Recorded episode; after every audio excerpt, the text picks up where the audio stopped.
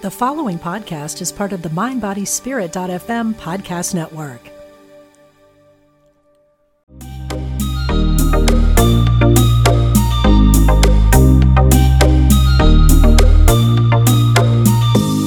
This is A to Z Healing Toolbox tips and tools for navigating grief and trauma.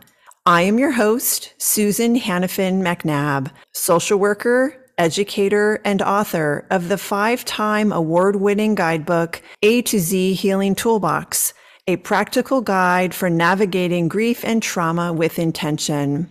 Together on this podcast, we will discover 26 powerful action based tools and resources that will counter the negative effects of grief and trauma while assisting us in increased healing of the mind, body, and spirit. In each podcast episode, we will hear from inspirational guest experts in the fields of traumatic loss and bereavement, medical practitioners, mental health therapists, best-selling authors, spiritual leaders, nonprofit founders, and everyday individuals who are learning to live in the light despite profound darkness. Thank you for joining me. A to Z tips and tools are yours to integrate on your personal road to healing. Healing Tool J Journaling. Start writing no matter what. The water does not flow until the faucet is turned on. By Louis L'Amour. Welcome, everyone, to this episode of the A to Z Healing Toolbox podcast, where we talk about tips and tools for navigating grief and trauma. Today, we are going to focus on healing tool J, which is journaling. And I do want to point out that journaling doesn't always have to be with words. I was a word journaler for decades before Brent died. And after his death, nothing would come out. I was having to access the left side of my brain, as we do when we write, with logic, order, and reason. And in a trauma situation, sometimes the left side of the brain shuts down, as did mine. So a wonderful trauma therapist said to me, Hey, Susan, you know, there's another type of journaling that would really benefit your healing process. And she mentioned an illustrated discovery journal, which is pictorial. It has nothing to do with words. It's simply finding an artist's sketchbook or a blank notepad and collecting magazines and catalogs and cutting out with scissors your images from magazines or catalogs and then gluing these images into the book. So I have page after page of illustrated discovery journaling, which does not include words whatsoever. Now, eventually I did find words. I had to, and that's how this book came to be, the A to Z Healing Toolbox book. But until you can find words, one way to journal is with an illustrated discovery journal. Many people have wonderful luck writing and journaling in any way with their grief and trauma healing process. And today we're going to talk with John Polo, coach, author, and speaker about his process. But before we bring John on board, I just want to talk about journaling and how it promotes our healing. In case you're wondering, why, like I do, the why. Why does journaling help in our healing process? And here are some reasons. Journaling can reduce our emotional stress, lower our blood pressure, improve our heart health, tap into our subconscious, and aid in the therapeutic growth process. And there are many ways to journal in addition to finding a blank notebook and starting to write and the illustrated discovery journal. And John Polo and I are going to be chatting about some of that. John Polo is a coach, author, and speaker. In January of 2016, he lost his wife, Michelle, to cancer. And from the rubble of everything that he once knew, John held on long enough until he found hope and started slowly rebuilding. Today, John helps others through his social media, books, coaching, workshops, speeches, and podcasts. John is the author of three books, the host of two podcasts, and has worked with clients on thousands of coaching sessions. He's been featured on People, NBC, The Huffington Post, Yahoo, Fox, and many more. John currently resides in Illinois, but has plans of living by the beach one day soon, hopefully near me in San Diego. So happy to have you here and chatting with us about how you got started writing and journaling. I know that you're doing a lot in your life now, but before we jump into how you're using writing and journaling in your life, I'm wondering if you can just share with the listeners a little bit about your story and how you got to be in this place. So I'll make a super long story short. I dated my wife in high school. We broke up for eight years. We reunited after eight years. And two and a half years after we reunited, she got diagnosed with a really horrible cancer. So she had it for two and a half years before she passed away. I had never really used writing as any kind of a tool, except for once in my life. My dad got diagnosed with cancer in 2007. It was terminal from the start. And the day he was diagnosed, I actually went home and wrote his eulogy. Now, I did not tell him that, and that may actually seem weird to some, but for me, it was an incredibly healing thing. In some way, I wanted to make sure that I honored him the right way if he wasn't going to make it. Eight years later, Michelle was in hospice. And the last 10 days or so, she falls into a coma like state. And I begin to write her eulogy. And unlike my dad's eulogy, which took me about a year to kind of perfect, I wrote Michelle's in about two hours. My fingertips couldn't keep up with the words I wanted to write. And then when I was done with that, I began to write a book about our full love story, one that is not published yet. And I wrote the first 27,000 words of that book as well. So you started writing not really intentionally, like, oh, this is a healing tool and this is going to be good for me. It just happened. It just happened kind of out of necessity with the eulogy. And through the eulogy and the first 27,000 words of that love story, really it's not i'm not being hyperbolic when i say incredible healing began to happen. I started in those moments to work through some of my own anger. And what i tell people is in those moments as i was writing all of that i began to remember all of the amazing times that we shared and the amazing love that we had. And I began to look at her not only as my wife who was about to pass away, but as my wife who I had an incredible life with. You now have written how many books? Are you on four? I know you've written three for sure, John. Three. The the fourth one will probably be the book about our full love story, but I have three published books. Okay. So widowed, I know, and then widowed two, and then there's one on dating a widow. Yep. So widowed, widowed two, and then the third one is how to date a widow 101, which is actually for the widowed person to read first and then to pass to their love interest. But I like the clever little name. So okay, perfect. So you went from writing eulogies for your father and your wife to mm-hmm. now publishing three books. How did that process happen? That's the first question. And then the second question, I love your books because like I'm looking at one right now. And when I think of journaling, I think of long, drawn out, this is my day, these are my feelings, like 10 pages long, get it all out there. And, you know, on one of your pages, you have two sentences. and, and these are the sen- certain songs get to me each and every time. Hashtag real men cry. Right. That's it on one right. page. Right. So I love how your book is it's all over the place in a good way. It can be short thoughts, it can be long thoughts. Like so that's the second part of the question, I guess. Like how did you get to writing eulogies to books?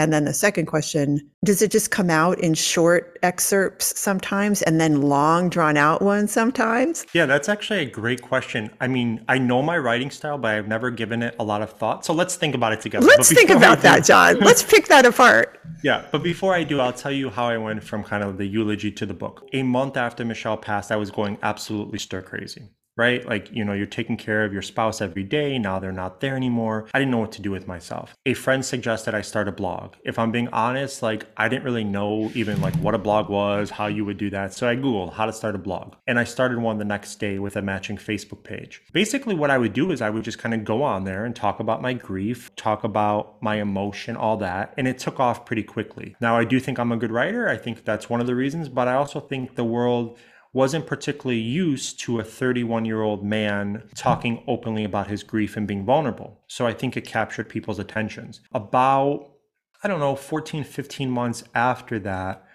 I really began to notice like how my words were resonating with people. And I think that's when somebody, you know, told me about Soaring Spirits, apply to be a, a speaker at Camp Widow. You know, Michelle gave me this opportunity to speak, although it was still coming. I hadn't yet. And I really decided that I wanted to be a published speaker, but I wasn't ready to publish the book about our full love story. And I'm not still, which is why it isn't ready yet. So I said, okay, how do I put a book out there that's not really about our full story? I decided to basically dump my blog into a book, which is, I think, why you have that kind of format because of essentially, I just took the essence of my blog and made a book out of it. Okay. And is your blog still out there? So the blog is not out there still, but all of my social media is. Instead of doing it on a website, I mean, I do have a website, but instead of having like a blog, I just post daily to social media now. And so when you were putting your book together, you grabbed pieces from your blog and it laid out this way that I'm looking at, right? So sometimes it's long thoughts, sometimes it's short. Right. So I would say about probably 30% of my books are already content that you could find on my social media or my blog. And then 70% were new stuff, but the format was all kind of the same. And look, I think that when people are grieving, many people, not all, but many people have grief brain. I know I have horrible ADD even before Michelle got sick. So I also designed the books for people with grief brain or ADD who, who don't want to read, you know, a novel type. And I wanted to make it so that on one page you might be touched, your heart might be touched, on one page you might cry, but then on another page you would laugh, right? And you'd be like, this guy's really weird, because I am weird. So, what would you say to people who are grieving, uh, who just can't write? They feel like this this isn't going to help me. You know, I've never been a writer, I've never been a journaler. Um, how can I start doing this? If it is going to help me and I want to give it a try, where can somebody start? Yeah, that's a great question. So first of all, I would tell people not to force it. Like if you really truly feel like writing is going to be detrimental in you to you in some way, you don't have to force it. But if you want to see if this can be a helpful tool, I'm big on just putting the paper to the pen and letting it flow. Like I think people get in their minds too much. And if you're getting in your mind too much about what's going to go on the paper, especially when no one's going to read it, at least at first, other than you, you're kind of like not allowing yourself to actually feel all of that healing because you're censoring your own emotions a bit. So I think really just like grab pen, grab paper, and don't overthink it. Just let it flow. Such a good point. I also want to just piggyback on something you said about if you feel like writing is going to be detrimental, then don't do it. And I have to say that I was a journaler for 20 years, and that all stopped when Brent died because I was so traumatized. I couldn't access the left side of my brain, which mm-hmm. was logic, order, and reason. Nothing would come out. So even though I had used journaling before to help me through other life events, I couldn't write anything. So I went to see a trauma therapist about all the things, and she said, You know, there's another way to journal. And I said, What? And she said, It's actually called an illustrated discovery journal, which is purely pictorial and imagery based. Picture an artist's sketchbook or, you know, any three ring binder with blank pages. And instead of taking a pen and putting it to paper, you get magazines yeah. or catalogs and you're cutting images and gluing them and cutting them and gluing them because sometimes no words come out. So that's another way I just want to put out there for the listeners. Uh, another way to journal is pictorially if you can't bust out with the words, right? Yeah, I love that idea. I've never actually heard of that. I mean, I've kind of like seen it, but I've never heard it articulated in that way. That I like that. The other thing that I would say is while I don't want people to force themselves into it, like it's kind of supposed to hurt. Like sometimes you have to feel that pain of what you're writing in order to eventually look back and say, that helped me in my healing process. I went to hospice bereavement and it was a group setting for widowed people. And the guy who ran it gave us paper and pen and said, write to your deceased spouse. And the last thing I had wrote was her eulogy, right? Uh, uh, our love story, loving stuff. So I assumed that it was going to be a loving stuff two weeks after my wife passed. And instead, what came out was a bunch of anger. Anger that, you know, she broke up with me in high school and we lost those eight years. That's not something that I planned, but I needed to release that, obviously.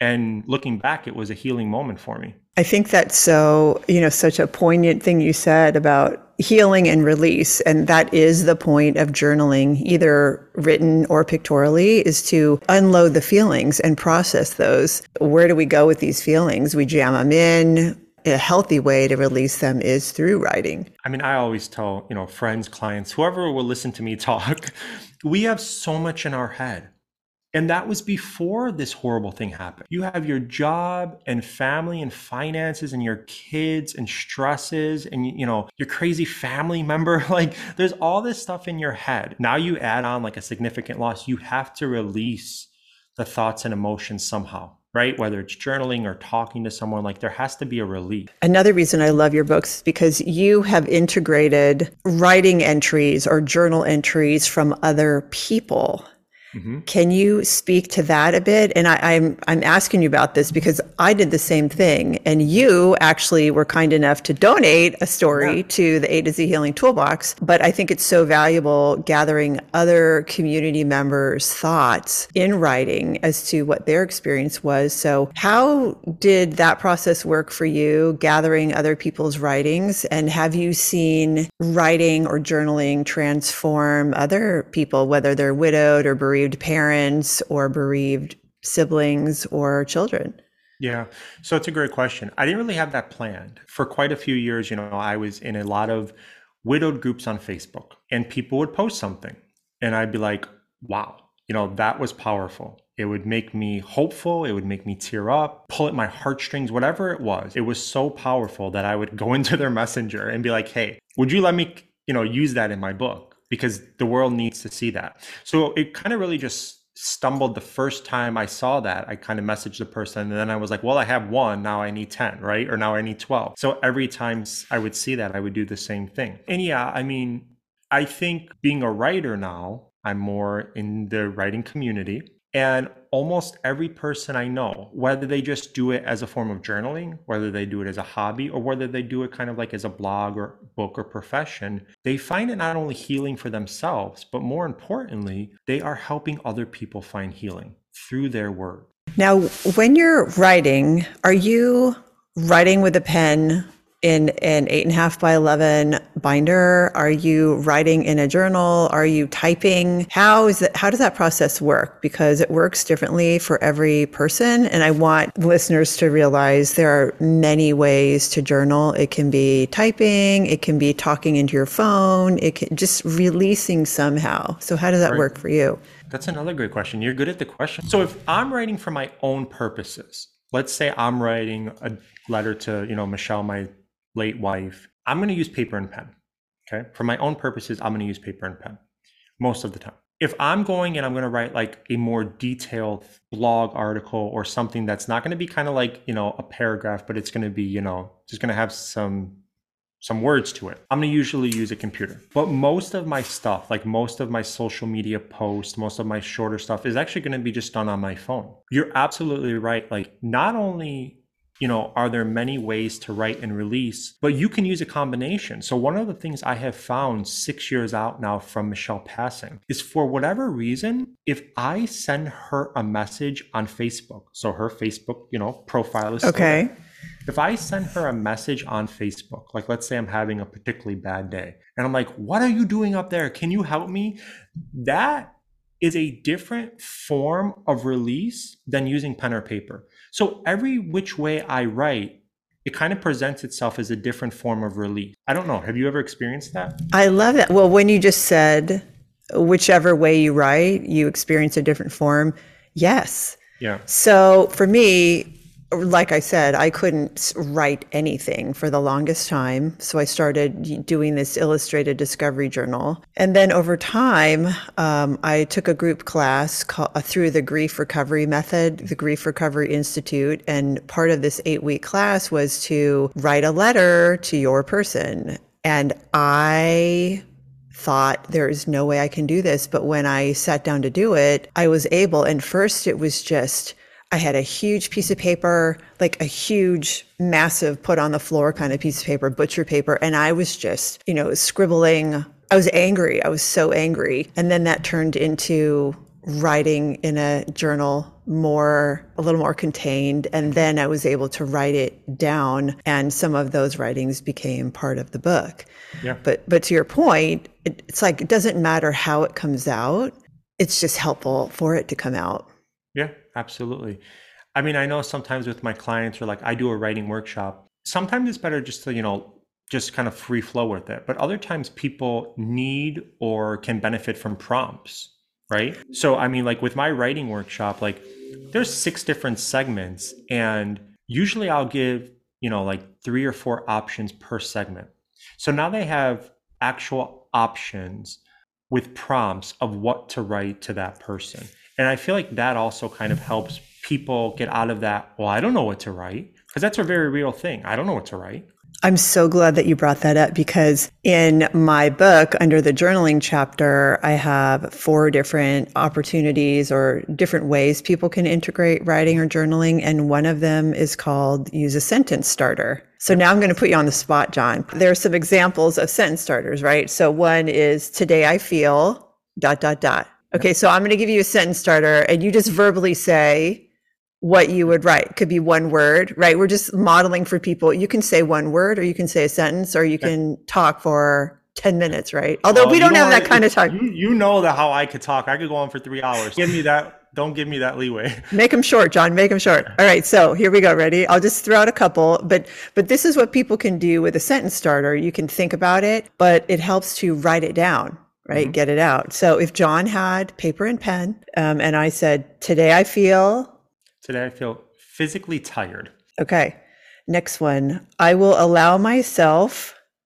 The freedom to know that not everything always needs to get done right away. I will take care of myself because. I am worth it. All right. Once upon a time. I'm doing what I told people not to do, which is to censor themselves. So the very first thing that came to my mind when you said once upon a time, and this isn't like necessarily where I would always go with this, but I think because we're talking about grief, it's once upon a time like I was supposed to spend the rest of my life with you. That's where I went. There you go. And then why did you choose to censor? Because you're on a podcast?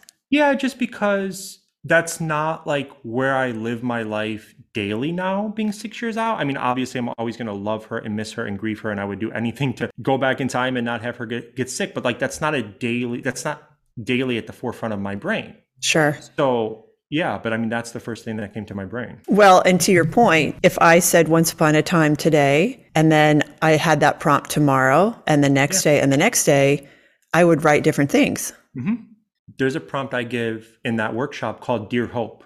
Just Dear Hope, write a letter to hope. And that again is something that can change every day because today, today somebody's hopeful, tomorrow they're not. That's the beauty of these sentence starters. Okay, last one, John. Last one. Uh, last sentence starter would be I am so thankful for.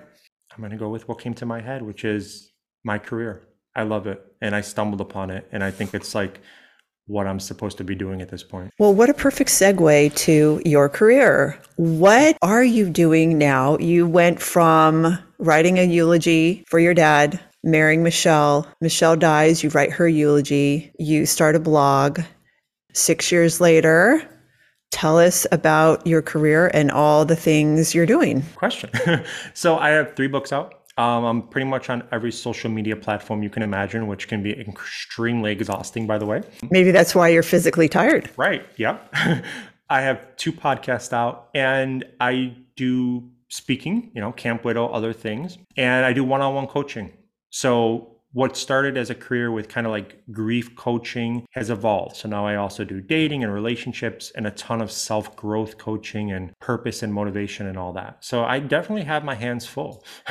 It sounds like it. And if people want to connect with you, where can they find you? my website, johnpolocoaching.com. And there Okay. they can access books, services, podcast, social media links, everything. Um, so the one on one of them is about dating, relationships, and self-growth. Although it's not exactly what you would think. So even if you're not particularly interested in dating, I think that most people would like it. It's more just kind of like examining who we are as human types thing. Um, and I try to be entertaining on there as well, just like my book. So it that one is called Gonna Love Me Too, and it's the number two. So Gonna Love Me Too.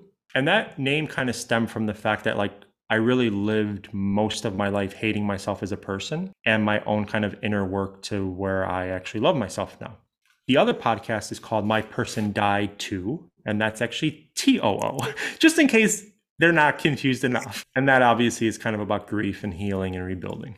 Before we end here, we have a few more minutes, and I just want to touch base on something you just said about learning to love yourself. You know, gonna love me too. Do you think that your writing process, journaling has helped you in that process of learning to love you? That's the first part of the question. And the second part is, do you think that this tool can help others learn to love themselves? That's a really good question. That's, again, one I didn't think about.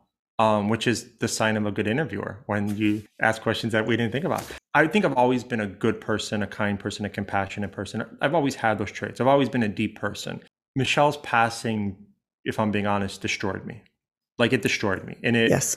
it was her passing, it was all of the things that came with her passing. My life was just horrible in every way.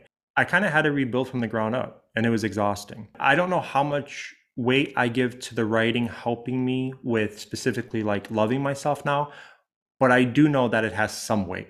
Now, whether that's a whole bunch of weight or just part of the weight, I haven't really reflected enough to think about that. Well, let's talk for a second about what other tools you have used because I'm always saying to people who say, well, there are 26 tools in this toolbox. Which one am I supposed to use first? And I always say, number one, you don't have to use them all. Number two, use the ones that resonate with you and leave the rest or right. check back in a year and see if something else fits. So I'm asking this question because you did not contribute to the J journaling chapter in the A to Z Healing Toolbox book. You contributed to chapter X, examining your positives. So being grateful and showing and expressing gratitude. So, what other tools have you used in your journey over the last six years besides writing and gratitude and how that how that looks but anything else that you think might be useful for other people to hear yeah so it's uh, that's another good question so one of the things i found and i probably shouldn't share this but i'm going to because i'm authentic is you know when i started the coaching like i didn't go into the coaching with like a game plan like these are going to be the 14 homework assignments I give clients with. No, I'd be on the phone with the client, and by the end of the call, I would feel like, okay, I need to give a homework assignment, and I'd create one on the spot. And every time I did that, I was like, John, you need to use that for yourself. right. So, like, through that process, I would give it to a client and then I'd be like, go do this yourself. And those really kind of became my tools. And again, sometimes it was, you know, examining my positives. I I have always struggled with like my mind. It, it kind of goes to the negative. So reining in my bad thoughts, seeing things more clearly, being kind to myself being kind to myself. This is something I talk about all the time. I think it's one of the most important things in the world. We are so mean to ourselves.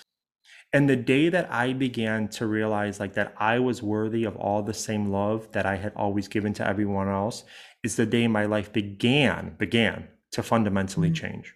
I don't know if that directly answered your question, but well, no, it does. And I think, you know, you're talking about self-care, you're talking about gratitude mm-hmm and I just want to point out that your gratitude was also for other people because what you wrote in the A to Z book was the, the, donut story. Can you share that? I mean, it was like a paragraph. I know it was a longer story, but right. I love the donut story. So there's two donut stories, and it was so long ago. I think it was the one about bringing the donuts to hospice. Correct. Yeah. You know, when you watch your spouse for two and a half years have cancer, you take and you spend an incredible amount of time in the hospital you really take note of like who's taking care of her. And the people who I always appreciated anybody who took care of her, right? As long as they did a good job. But the people who I know actually cared for her, those people will be in my heart for the rest of my life. Part of me wants to just like go hang out at hospice.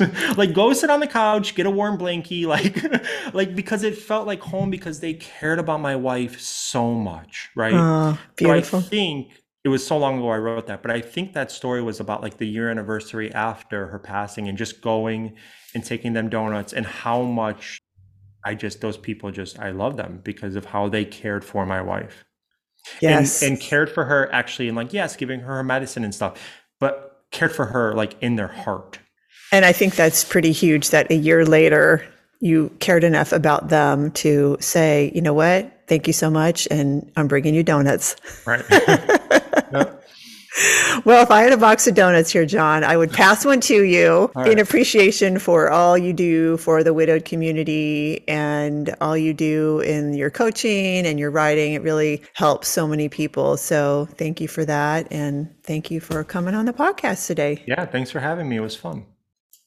A to Z Healing Toolbox offers professional trainings, live and virtual workshops, podcast interviews, healing guidebooks, speaking engagements at conferences nationwide, small group virtual support, and solo sessions individually tailored to meet your unique needs.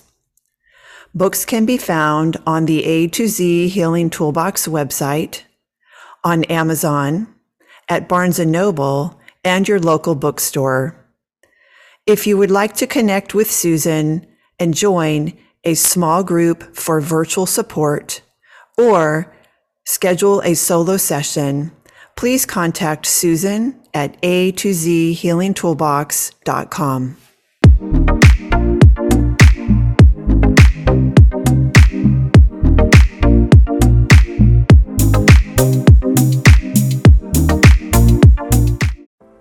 Are you ready to ignite your best life and illuminate the world? I'm Stephanie James. I'm a motivational speaker, transformation coach, and psychotherapist. And what lights me up is helping people just like you create the greatest versions of themselves. On my podcast, Igniting the Spark, I will help you ignite your joy and reach new heights in your personal and professional life. Join me for some incredible conversations with authors, spiritual teachers, and other influential thought leaders to help guide you on your way. If you are ready to stop playing small, join me for Igniting the Spark on the mindbodyspirit.fm network or wherever you get your podcasts and ignite your best life.